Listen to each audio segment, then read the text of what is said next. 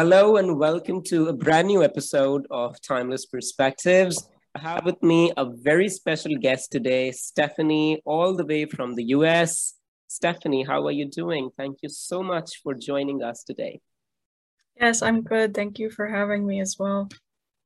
So, you know, this is the first time I'm going live at both the places. We have our hello people also here. So many people have joined us. They are giving their, like, they are sending us their greetings. So, yeah, Murali, Majiduludda, Mahesh, hello everyone. So, how's your experience? Like, have you done anything like this before where you have two things going at the same time all together? no, I can't say that I have, but there's a first time for everything, and mm-hmm. we're gonna see how it goes. And I'm really excited. Yeah. So, what are we going to talk about today? So, today we're going to be talking about how to find and pursue your passion. Mm-hmm. So, uh, you know, like when, when we talk about passion, I think passion has multiple manifestations, isn't it? Like different people understand passion quite differently. What is passion according to you? I think passion to me is something that I can't imagine my life without. But mm-hmm. I think before we kind of go any further, there's an important distinction to make between your passions, your skills, and your talents. I think if you're willing to be disciplined enough and work hard enough, the three will kind of come together for you. Um, but they are different things. Your passion is something that you're really excited about, something that you know you could wake up and do every day and you just wouldn't get tired of it um, it doesn't mean yeah. that it's easy but it means that you enjoy it your skill is something that you can transfer mm. to working with other people or with yourself so a skill would be like being a good writer that's mm-hmm. a skill that you have but it could also be a talent a talent is something that comes easily a skill isn't you have to work to improve your skills your talent is just kind of something that you are like, oh, okay, I'm good enough at it. Yeah. You're absolutely right. Actually, you know, like that's what my understanding, like, I think it's very much in sync with what you have said that passion for me, it always was and is something which energizes me the most you know so i always believed that you know which doesn't of course like we all are human beings and we we do get physically exhausted but still right. you know like if you don't feel you know like that uh pressure you know if things are coming out naturally to you effortlessly i think that is very much your passion isn't it i think that what it, do you think yeah, and I think so too. I mean, obviously everybody will have um you know, like a, a different level mm. of things that they're interested in because some things, you know, you are like, okay, that's cool. And then some things you get really excited about. But I think for some people that can kind of come in a phase too. Yeah. So don't like um don't confine yourself pretty much to one thing because I don't think that's the only way to find fulfillment. And there's actually a really good uh, quote that I wanted to share. Mm-hmm. And this comes from a man named Jean Luc Pierite, and he is a language worker and language advocate. And I had the great fortune of actually hearing him speak wow. last month at a workshop I attended. And one of the things he said on the very last day, and this really stood out to me, is don't try to find your happiness in these boxes. And he mm. gestured around the room and he pointed at all four of the walls. And he said, Don't try to find it here. Don't try to find it outside. Don't try to find it in a label. Because if you do, you're never going to be happy. Hmm, yeah. And what he meant by that is, you know, not to say don't enjoy this, don't enjoy being in school, don't enjoy your work, but find things outside of it and equally balance the weight that you give things. Because I think if you put all of your importance into one thing or one aspect of, you know, whatever your identity is or whatever your life is, what happens if you lose that? Mm. What happens if you don't have that? What are you going to do? So yeah. it's finding ways to kind of spread out the things. Um, or I guess the way that you execute it. I guess that's a better way to say it. Mm finding better ways to execute the things that make you excited. I, I fully agree with you actually you know and i feel unfortunately a lot of people they associate their happiness with material things you know i mean yeah uh, to an extent i mean i'm not a believer of the saying that okay uh, money is not everything money doesn't give you happiness i mean to an extent of course we all need some material comfort. We do need you know basic necessities and uh, we already know that. But at the same time like as you said associating our happiness you know with with something material and then tomorrow when you don't have it because nothing is permanent to be honest.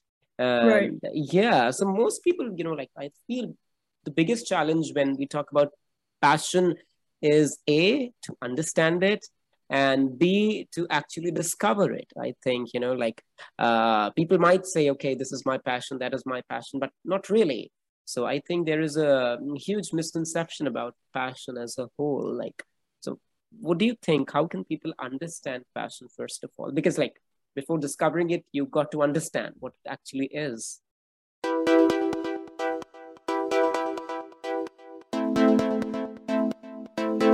I think a passion is just an extended interest. Like everybody is mm. interested in something. Maybe it's mm-hmm. different for different people. Um, but everyone has something that they like or mm-hmm. something mm-hmm. that they enjoy doing, like a hobby. Mm. You know, one of my hobbies is reading books. I also happen to be passionate about reading because it's something that brings me a lot of joy and satisfaction yeah. in my life. But I think sitting down and like even if it's making a list of things that interest you and then kind of thinking, okay, well, is this something that I could, you know, reasonably expect myself to pursue in whatever timeline I have? Mm-hmm. And that's the other thing too. Don't um constrict yourself to just one timeline because your life mm. can change tomorrow and you won't yeah, know. Yeah, that is so true, actually. You know, because this, and I think some people are complaining that they are unable to hear me. Guys, are you able to hear me now? Uh, on hello? Because actually, the thing is, uh, we are going live at two different places.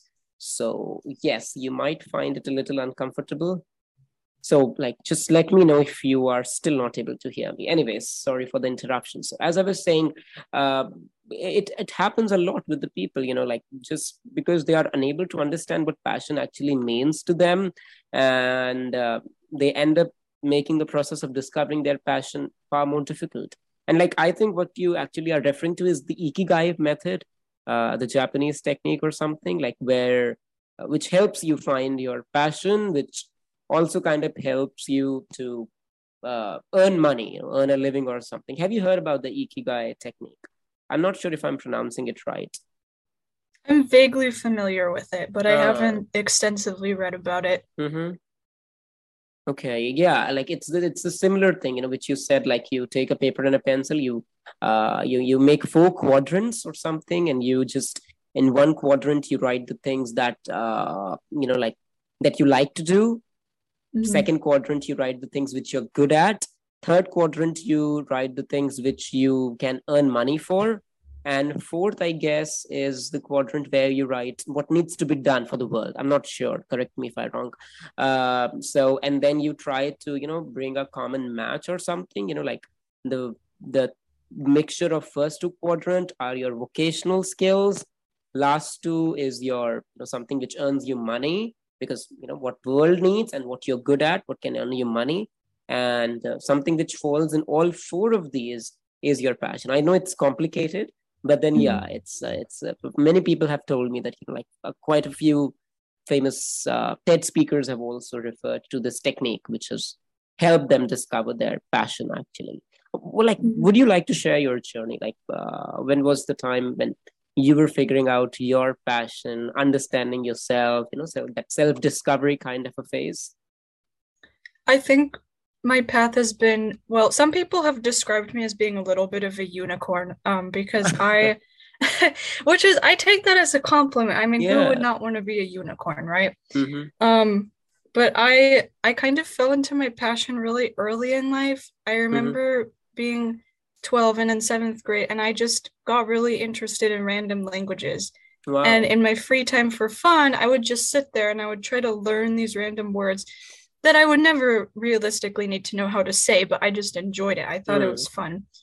And then um, the year later in eighth grade, when I was 13, I became interested in linguistics, again, kind of on accident. Like I was reading some article or something, yeah. and I was like, oh, this is a thing that I can do.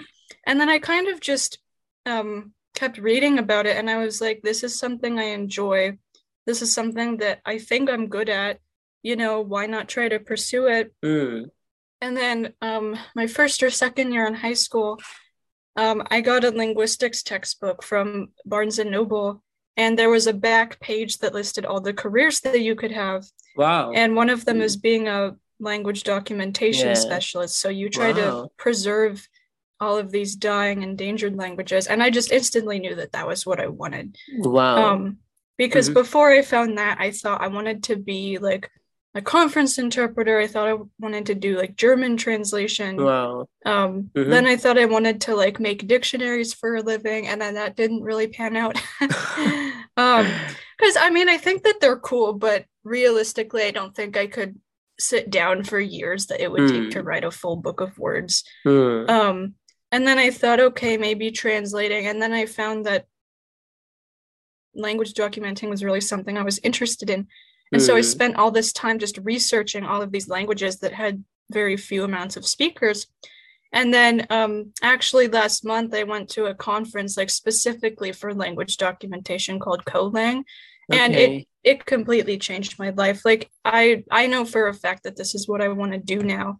Um, because I think it's really important. And I think that the sense of community is really what brings me to it. Like when wow. you're um, going with your research team, or if you're working with these people in these tribes or in these communities, you know, you're really coming together over the common good. And um, it's a very, like, I always felt really grateful that when grown-ups would ask me what do you want to do i knew that i had an answer wow even if I didn't know that like this might be a hundred percent. Like mm. I didn't know that I would be teaching English at all. like if you Same. told me three years yes. ago yeah. this is what you're gonna be doing, I would have been like, Are yeah. you sure about that? Yeah. Because I knew it was a path, but I kind of mm. thought that it wasn't one that I was gonna take. Mm. And then mm. again it kind of happened on accident. And then I'm like, oh, this is cool. Yeah. I, um, I, I actually have a similar story to share. Like uh I mean, I have been doing this for I think almost four five years now, and uh, initially, like I directly started to teach adults actually. So mm-hmm. um, I mean, like I I never thought I'm going to do ESL training to be very honest, but then like after completing my high school i had a one year of drop due to certain circumstances and then i was completely idle. So that mm. was the phase actually when I, I tried my hands on esl training so i was like you know first of all i was very reluctant you know i was hesitant also because i thought like why would people want to learn from me? Who am i? I have no i have no degree. I yeah. don't have any specialization. I don't have an experience. So and that too directly teaching adults like why would they? They are professionals they are grown-ups they are people who are you know often elder to me and they they have a job. So why you know there is an elderly ego also in people mm-hmm. you know like why do i want to study from uh, a person who is not experienced enough? But then you know what? I had all these you know pre-assumptions in my mind. I was you know i was completely uh, uh self-critical but still you know just because i wanted to pass my time i was you know too idle and i was not liking the fact so I quickly dropped my CVs to a few, uh, you know, uh, English language training institutes in my city offline. And mm. um, uh, coincidentally, a few of them, you know, did call me that, okay, you can come and can do a demo or something. So when the, the first day when I went, I was, you won't believe I was super nervous. You know, not for the fact that I don't know what I have to do, but then for the fact that how are people going to react? You know, people whom I'm going to call my students, you know, how are they going to react?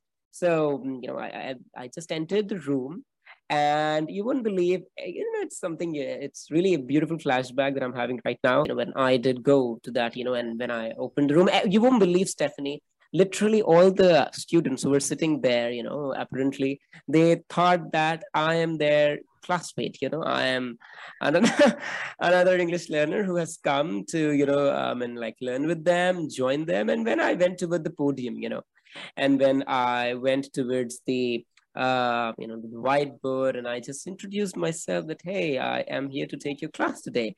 I could see every inch of their faces wondering, uh, completely, you know, not sure what how to react.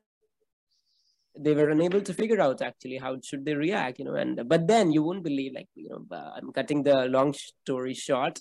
Um, I got an overwhelming response. Like they were very welcoming. They you know didn't have that you know that ego thing which i you know a few moments ago which i just said that okay i was quite scared. Like what if they have that ego or something? But then they didn't have it. And uh, the response which i got was really overwhelming. And i will forever cherish it actually. So and then it boosted my confidence as well that you know uh, i think people are liking you know the way i deal with them. And uh, it's better i engage in a more informal way. So that would be better. So yeah by the way i'm very curious to know you know like i'm sure our audiences might also want to like know about your uh, journey as a linguistics student. I mean a lot of people are so unfamiliar you know when they hear about linguistics they are not sure what a linguistics student actually does in their uh, course of study. So would you like to share?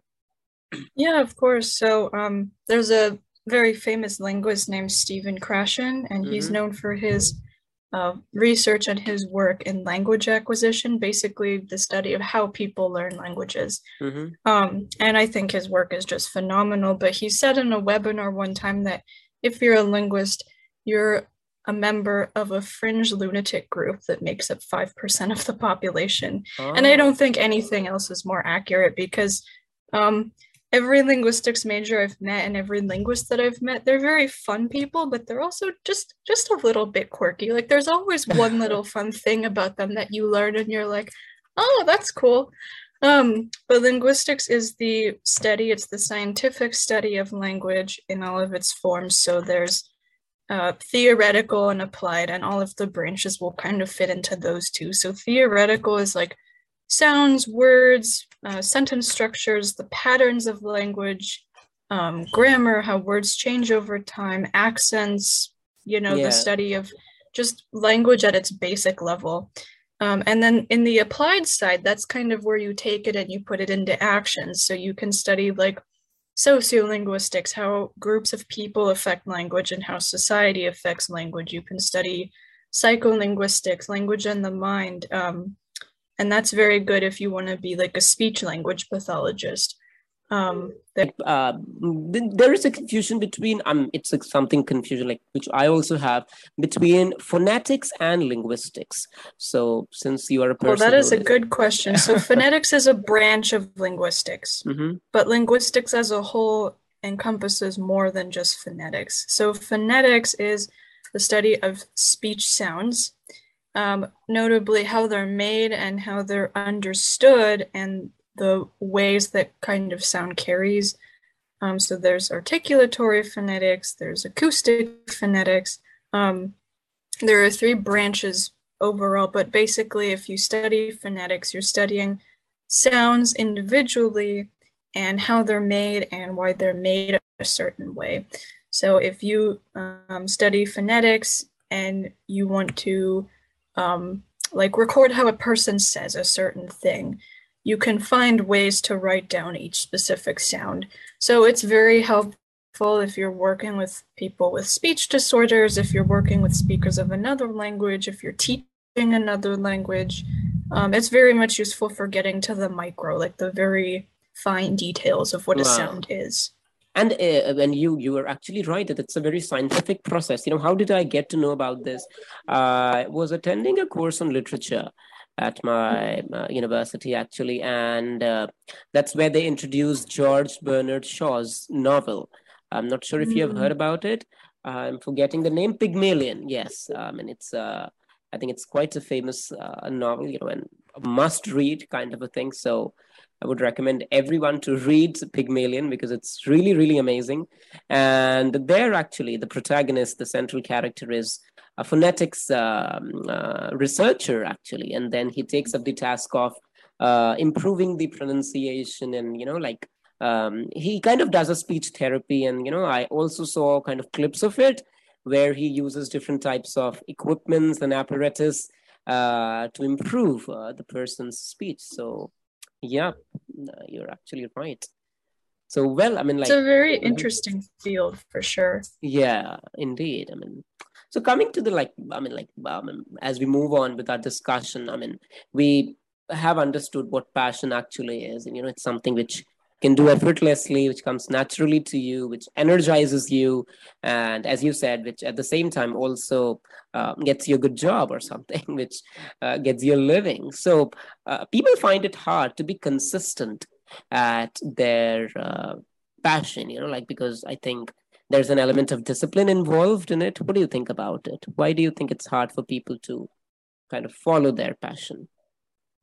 Oh well, it's so much easier said than done. Um, like the the the thing that you know kind of dawned upon me eventually is I can not do something like I cannot read, I mm-hmm. cannot mm-hmm. write, I cannot learn languages. Those are all things that I'm. I can just not do it. Mm. I can just say, you know what, it's too hard, or it's too this, or it's too that. Mm. But what's going to happen if I don't? Because when I finally do get back into it, it's going to take me a lot longer than if I just stayed consistent mm. 15 minutes a day or 30 minutes a day or whatever amount I give myself. Um, and that's not to say that taking breaks is something you should never do. I think breaks mm. can hmm. very much have a value. But I think if you're kind of at a point where you're stagnant, you know, like your life is plateauing, um, just having that small routine can give you a really yeah. small sense of accomplishment yes. that you need to do the other things in your day with. And I think like it so can save you from a. Mm-hmm. Yeah, go ahead. Oh, you go ahead. I can finish. Later. Yeah, I just yeah, I, I was just saying that you know, like it makes life much more easier for you. You know, like it's just like saying, okay, I'm passionate for music. I love uh, you know working on my skills. Uh, you know, like learning some instrument or something. But then on the other hand being too lazy to actually pick up your guitar and actually start playing. And i think that happens a lot you know i mean it happened with me as well you know i mean to be very honest when i started to write you know i mean writing requires discipline. I think you are very much aware of it you know it's not i mean like it's not as you know n- new thing for you. So when i initially started to write I, I was quite lazy you know i used to write a paragraph and then i used to think okay i think that's too much of drilling my brain and too much of brainstorming. I don't want to, you know, like uh, give further pain to my brain. And, you know, I just used to keep it away. But then slowly and slowly, I realized, you know, that once you lose that trail of thoughts, because, you know, once you're not pouring your thoughts, like when you go into that phase, you know, that zone or something, then uh, actually you uh, do the deep work you know and this also kind of reminded me of cal newport i don't know if you've heard about him he is a um, a, a, a, writer, actually, an author, Cal Newport, and he wrote a book, Deep Work. So that's really a very good book, you know, because it kind of, you know, it kinds of reflect on the importance of going deep, you know, do, doing deep work. You know, that's uh, how the name comes, you know, and uh, deep work is only possible after you invest certain minutes into your work that you're doing, you know, and you're not um, getting distracted by notifications so you don't have that impulse to check uh, your social media feeds uh, again and again which i think happens with people. And that's the reason i think a lot of legends they just you know disconnect themselves you know from uh, uh you know externalities and you know the uh, steam external you know distractions and all and just focus on what they have to do. You know it may be science it may be research it may be anything that they have to do so that they can go really deep into that work. And i think that's quite scientific also. I mean i don't know if i'm being i mean uh, absolutely correct in terms of terminologies and facts but uh, I, I, I did um, uh, see a documentary where they kind of spoke about this fact that when you're actually entirely focused into it you know then your entire awareness and consciousness goes into that work and then you know it overall improves your efficiency your productivity or something. So you can you know craft better masterpieces. You can you know uh, reach that level of efficiency you know that i don't know what to call it but those peak experiences you know if you if we refer to mm-hmm. maslow's theory uh, so in maslow's psychological theory you know it's a pyramid kind of a thing. So once you reach that focus you reach the peak experiences you know self actualization or something. So i think that's too much of nonsensical science being output. But yeah so have you ever experienced it like so what what recommendations I, do you have like how to achieve that discipline when following one's passion yeah I have. I mean, I think I've I've done a lot of disciplined work, but I've also done a lot of disciplined breaks. And what I mean oh. by a disciplined break wow. is um, you know, I like I'll give a more specific example. Mm-hmm. So I got this idea that um like around 2 or 3 years ago, I was going to write a memoir. And a memoir oh. is basically like mm. a story about a specific time in your life. So it's not an autobiography where you mm. kind of cover everything. You pick one thing to focus on. And I was like, you know what? I think that I should do this because I think it would be good for me and I think that maybe it would be good for other people and I think that's kind mm. that's kind of why I write um, and I don't you know have any of my like for fun writing published um, all of most of what I do I just kind of do it for myself but the goal eventually would be to help other people with mm. it um, but I sat down to write this memoir and it was going great for like a solid wow. few months Mm-hmm. And then one day I opened it up and I was like, I just, I can't do this anymore. I need a break oh. from it.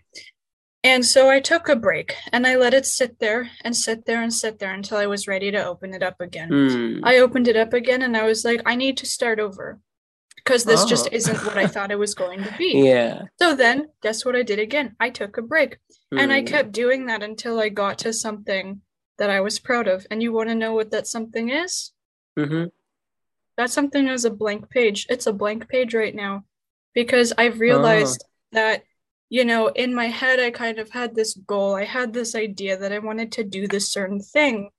But what if I'm not supposed to do that certain thing? What if it's supposed to be an essay instead? What if it's mm. supposed to be um, not a memoir? What if it's supposed yeah. to be something shorter? What if it's hmm. supposed to be a short story collection? I don't know yet. But um, those ideas, you know, I I stick to that discipline by thinking about it. I stick to that discipline by writing little bits about it and not trying to go for the entire big piece all at once mm. because it can get really overwhelming when you have this big goal or this big idea yeah. and then you're taking steps and then you get halfway through and you're like this isn't what I thought it was going to be. Yeah. So I think it's very important to make time for that reflection because I think if you don't do it, you're just going to end up getting lost. Um, and thankfully, you know, with that, I can kind of take as much time as I want with it. But um, in terms of other things, I mean, I've gotten, you know, as you said, like idle. My life has plateaued before, but I think I really needed that to understand what I valued because mm. before I got to that point, you know, I thought, oh, I care about this and I want to do this and then I ended up doing too much at once. And that's not a bad thing. I learned yeah. from it.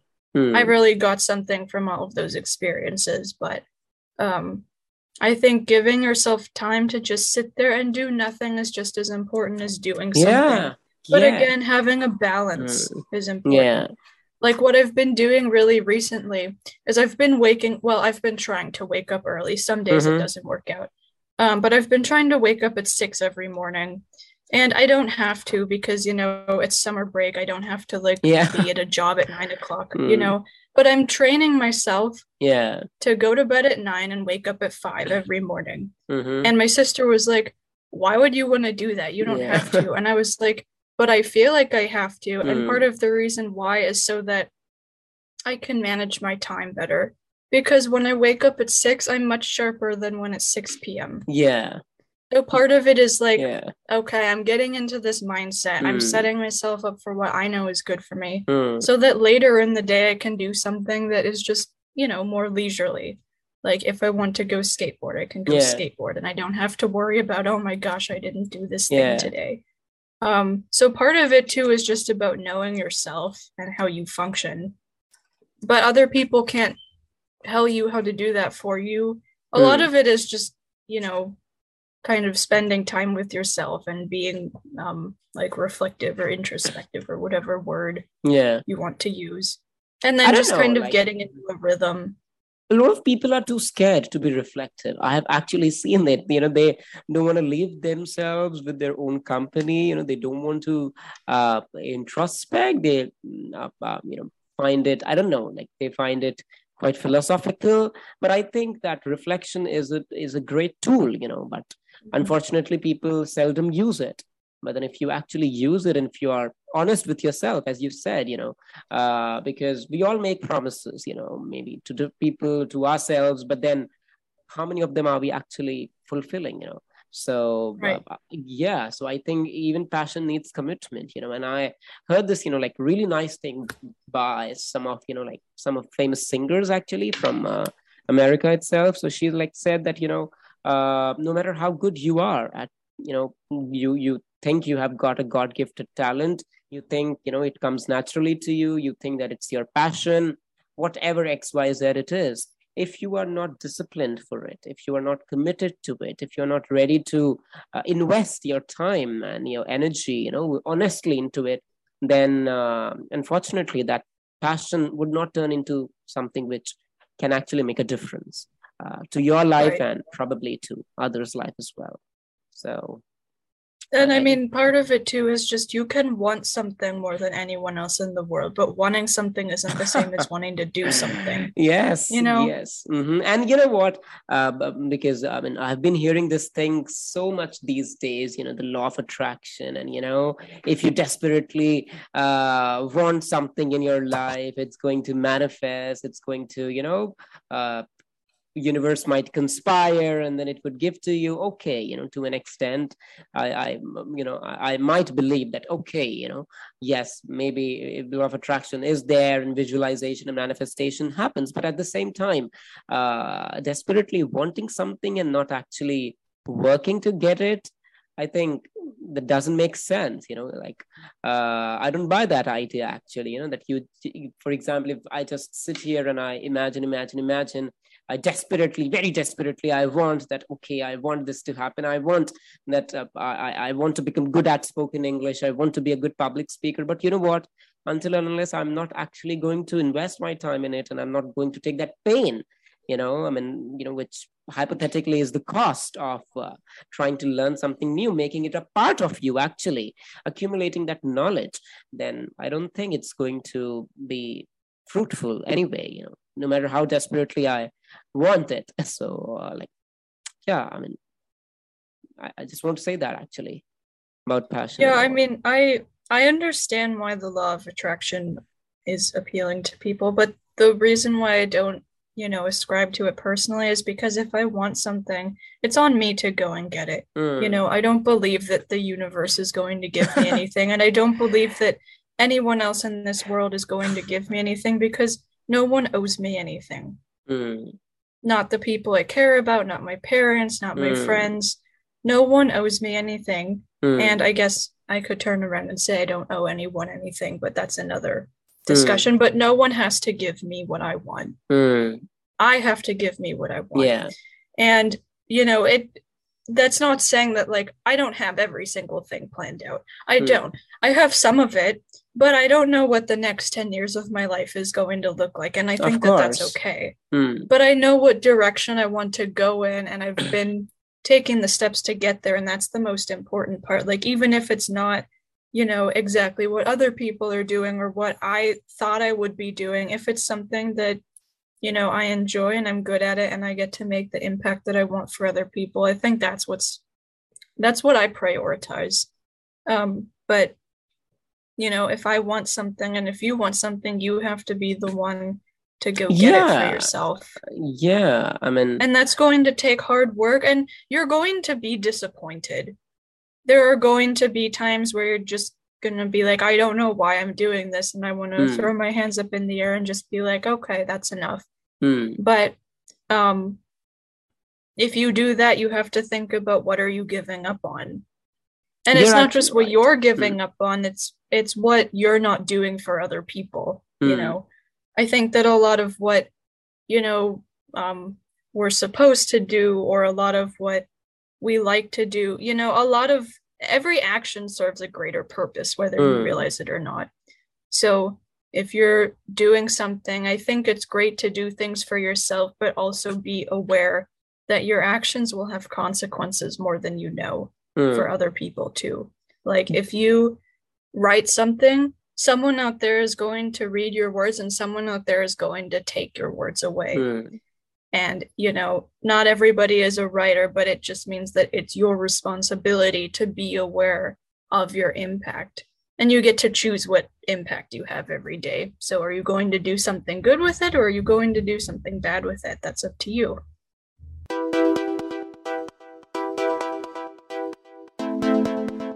Yeah, you're actually right. And, you know, like uh, what I want to actually discuss about a little is uh, planning. I think planning has taken multiple definitions, and everyone nowadays is just trying to figure out okay, I'm going to have a very concrete five year plan, five year career plan, or 10 years life plan. People are, I don't know, people, why are, why do we need so much of planning when actually it's a fact and everybody uh, is well aware of it that nothing actually happens according to our plans. You won't believe like life is so uncertain, it is so unpredictable that within an hour or within a day or overnight, all of your plans would be just thrown into the garbage bin. And this has happened with me personally you know. I i said now that i used to endorse this idea very much you know. I used to think okay you need to be very crystal clear. You need to have those plans. You need to have on paper you know you need to have it you know you need to get that straight in your head that you need to have a concrete uh, path before you which you are going to uh, follow you know. That's important. I used to think that way. But then you know what? Certain incidences happened in my life which just proved you know that it is not even certain what's going to happen next hour you don't even know right. what's how your life is going to be eh, within the very next hour so you know just keep on making your you know I, i'm sorry to use the word but you know sometimes it looks really dumb you know that i'm not mm-hmm. sure what my life is going to be tomorrow and i'm you know i'm being hallucinatory and making plans for the next year next five years I, I, it has stopped making sense to me actually i mean i don't mean to offend anyone uh, mm. but that's how i mean life has unfolded it before me actually what do you think about it do you yeah i mean mm-hmm. my life has been kind of similar to that too like mm. there have been things that have happened you know in my life both good and bad where i just i i had no idea I had no idea that any of it would ever happen. Mm. Um, but you know, kind of, um, I guess seeing it from a distance, mm. I think that. See, when I say I have a plan for my life, I mean that I know what I want and I know that I'm going to work to get it. I don't know when it's going to happen. Mm. So that timeline is where I allow the uncertainty to stay because there's nothing I can do to change. And you tomorrow. have to get it's going to, to happen. Yeah. right. And it's an uncomfortable feeling. It really is because you know there's a lot of pressure from well-meaning people. Yeah. They genuinely do want what's best, but sometimes, you know, and this is very much a collective thing that's kind of um, rippled across society, if you will, where you know you have to have a plan, you have to do this, are you mm. doing this? And it's like can we just stop for a minute yeah. and you know go like watch some clouds or relax mm. or hmm. something because there's more to life than just working and i think the like... moment mm-hmm. yeah, i think the moment yourself. you tie your identity to your job i think mm. you're hmm. setting yourself up to be unhappy yeah. and it doesn't mean that you can't find value in it I find a lot of value in what I do. Hmm. But if you were to ask me, what do you identify as, I would not say, yeah. I'm an ESL teacher. Yeah, because your life is so much more than that. Yes. Right. I think it's very much impacted my life, yes. but it's not the only thing that is going to be there, you know? And it's like you know just comforting yourself you know if i have to say that okay i'm not focusing on my today. I'm not sure i don't have plans or to-do list what i have to do today. But then i'm talking about okay you know stephanie next year i'm planning to move here next year i'm planning to move there. I have a plan you know like that that's like you're just comfort you know com- com- uh, comforting yourself you know.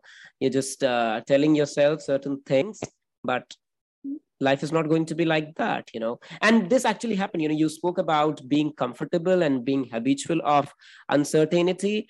Uh, last year when i was in hong kong you know when i went there i had to quarantine myself. I think we have spoken about this previously also. I had to mm-hmm. quarantine myself for 22 days and that was i can say one of the most uh, uh, you know very uncomfortable experience of my life you know because i have never been trapped in a room like that you know and then being in a hotel room although i had every material comfort you know which one can imagine of um, uh, to to make it smooth but then still you know just imagine right, you were confined. Yes i was confined and uh, maybe i was good biologically physiologically i was you know touch wood i was fine. But then i psychologically i wasn't free you know psychologically mm-hmm. i wasn't you know i couldn't sense that normalcy i couldn't sense. So yeah so that was really an eye-opener for me that uncertain and uncomfortable situations are going to come and you have to learn to be at you know peace with yourself during such situations you know so and that's a very difficult mm. place to get to and it's never going to be mm. easy and you know i i've i've definitely gotten better at uh. just you know allowing the uncertainty of my life to just sit and you know there are things that you know you can do and there are things that i've done to kind of try and ease that whether it's like you know a, a baby step like you know looking for an internship or whatever mm. it is um but a lot of it comes down to perseverance i think i mm. think that's really the biggest thing for any part of your life is are you willing to sit through with it mm. as hard as it's going to be mm. as you know unfun if i'm mm. allowed to make that a word as unfun as it's going to be um there's actually a really great quote by Jesse DeRozier, and he's a public um, public speaker. He does some mm-hmm. presentations, but he also does a lot of language work. And he said one time, being able to wake up and have a thought about work and gratitude and go to bed with that same thought is how you live. Not part time, not on a Sunday morning, always persevere. And that's something that really stood out to me from his wow. whole presentation because you can't just think about what you're grateful for, what you're going to do only a little bit, meaning you can't like think that it's just going to come to you. You have to actively think about it. And, you know, it's okay to take a break from that. But I think, you know, the biggest part of what he's getting at is if you don't think about what you have and what you want to have and what you're going to give to other people. Mm. That was the biggest thing he emphasized is you can do things for you, but what are you going to do for other people? Yeah. That should always be your full-time um, thinking job. I think if that's an appropriate way yeah. to phrase it. That's um, so true. So Stephanie, as we move towards the concluding section of our episode, what are your takeaways for all the people who are watching us, Stephanie?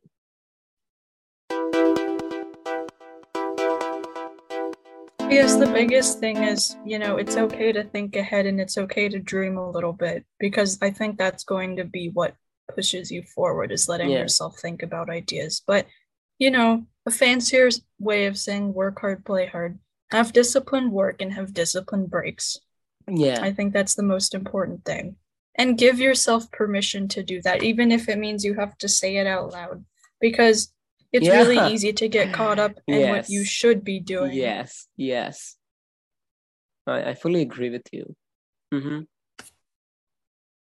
And what about you? What are your takeaways? Yeah, like I think one of the biggest takeaway is uh, as you said you know like you have to you have to be conscious towards life as a whole. You know don't uh, identify overly you know with anything any aspect of your life and you know just thinking that okay this is only my life. You know if i have to share just a small uh, incident from my life and i was figuring out my uh, uh, uh you know college thing and a lot of things happen at that point of time and i wasn't able to you know figure out what course to pursue and all these things uh, i got so much consumed consumed in it, got so much consumed in it that I made that just one aspect of my life as my whole life. And uh, just because that wasn't fixed, I was constantly complaining. I became quite toxic. You know, I became that, you know, crybaby, always, you know, complaining, you know. So my mother told me that, you know, Shreyash, you have to understand, first of all, you have to calm yourself and you have to acknowledge, you have to be grateful that okay maybe this phase of your life which is a priority you know was a priority at that moment okay maybe it's not getting sorted. But then if you uh, have a broader perspective a lot of things in your life are already at place you know be it your health be it your parents be it your relationships uh, so many other things. So just because one thing is not fixed don't overly identify yourself with that one thing and you know just reach conclusions too quick that okay my life is not good so i think you know people should learn from it. And as you said your life is so much big. Your life is uh, it, it's multifold. So keep folding yourself and um, it also helps in self discovery so yep. Thank you very much stephanie for joining us today. I'm sure this episode is going to be uh, so much you know so much fun to hear to and also i think you know whatever insights we have shared people would definitely want to you know they would be able to relate to it you know. No matter how much someone not want to talk about such things but deep inside i think all of us uh, do you know do this self-talk kind of a thing maybe if not with others with ourselves. So see you until next time. Thank you very much. Stephanie take care. Bye bye yes. Thank you so much. Bye